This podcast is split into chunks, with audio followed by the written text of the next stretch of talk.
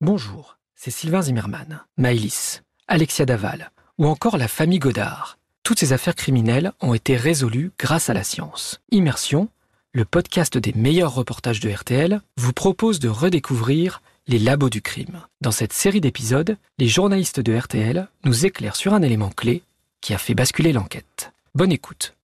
Les labos du crime Quand la science fait basculer l'enquête.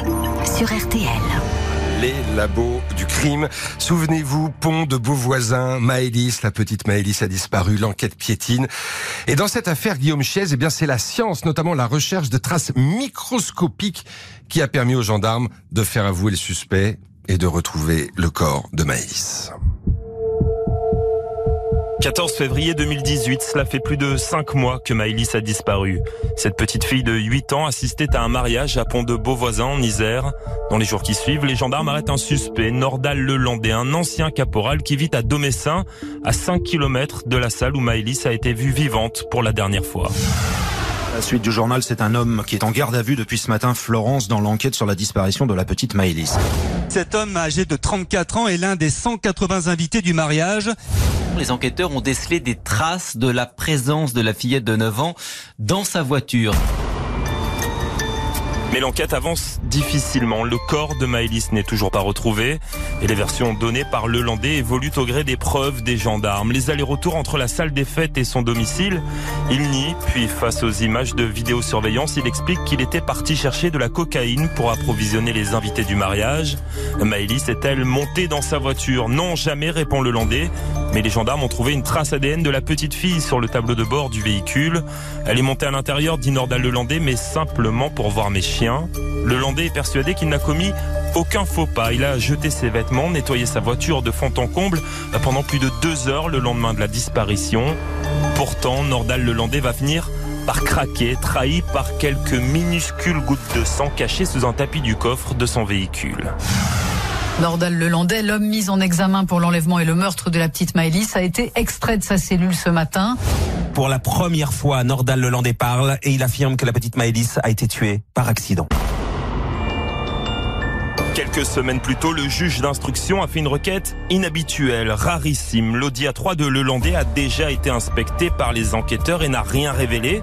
Mais le magistrat voudrait que les gendarmes la désossent intégralement, boulon après boulon. Ils vont utiliser des centaines d'écouvillons de petits cotons-tiges qu'ils frottent sur chaque pièce du véhicule à la recherche de la moindre trace.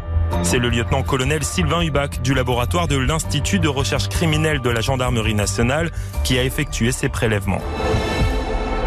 Il est quand même assez rare qu'on démonte des pièces du véhicule pour vraiment euh, ne pas passer à côté d'une trace.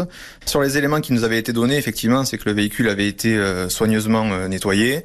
Euh, et c'est pour cela donc qu'on s'était focalisé euh, pas sur des zones euh, facilement accessibles dans le véhicule et qu'on était parti du principe qu'il fallait démonter des certains certains éléments pour voir s'il n'y avait pas justement des, des, traces qui auraient pu de par les projections d'eau qu'il y avait pu y avoir ou d'autres liquides, d'avoir des, des coulures dans des endroits que n'étaient plus du tout accessibles à première vue. Et après 11 jours de travail sur la voiture, les gendarmes vont trouver la trace qui fera basculer le dossier. La preuve irréfutable de minuscules gouttes de sang qui ont échappé au nettoyage minutieux de Lelandais. Euh, il s'est avéré qu'on a pu mettre en évidence des traces dans des zones qui étaient euh, a priori pas accessibles euh, au premier coup d'œil et ni au nettoyage. Après, euh, la signification de la trace, pourquoi elle est là, etc.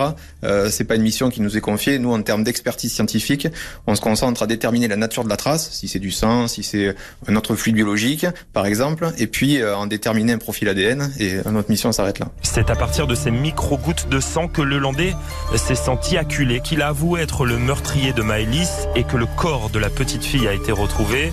Euh, Tout cela grâce aux techniques de prélèvement qui ont énormément évolué ces dernières 三弟 Au tout début de l'empreinte génétique, je vous dis une trentaine d'années, il fallait à peu près euh, du sang comme euh, une quantité comme une pièce de 2 euros à peu près.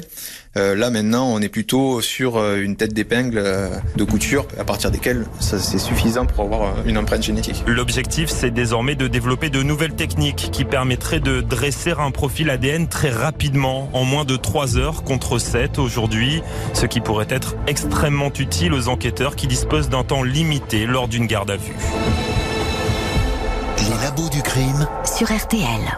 Merci d'avoir écouté cet épisode des Labos du crime. N'hésitez pas à nous laisser un commentaire, à mettre une note, à en parler autour de vous.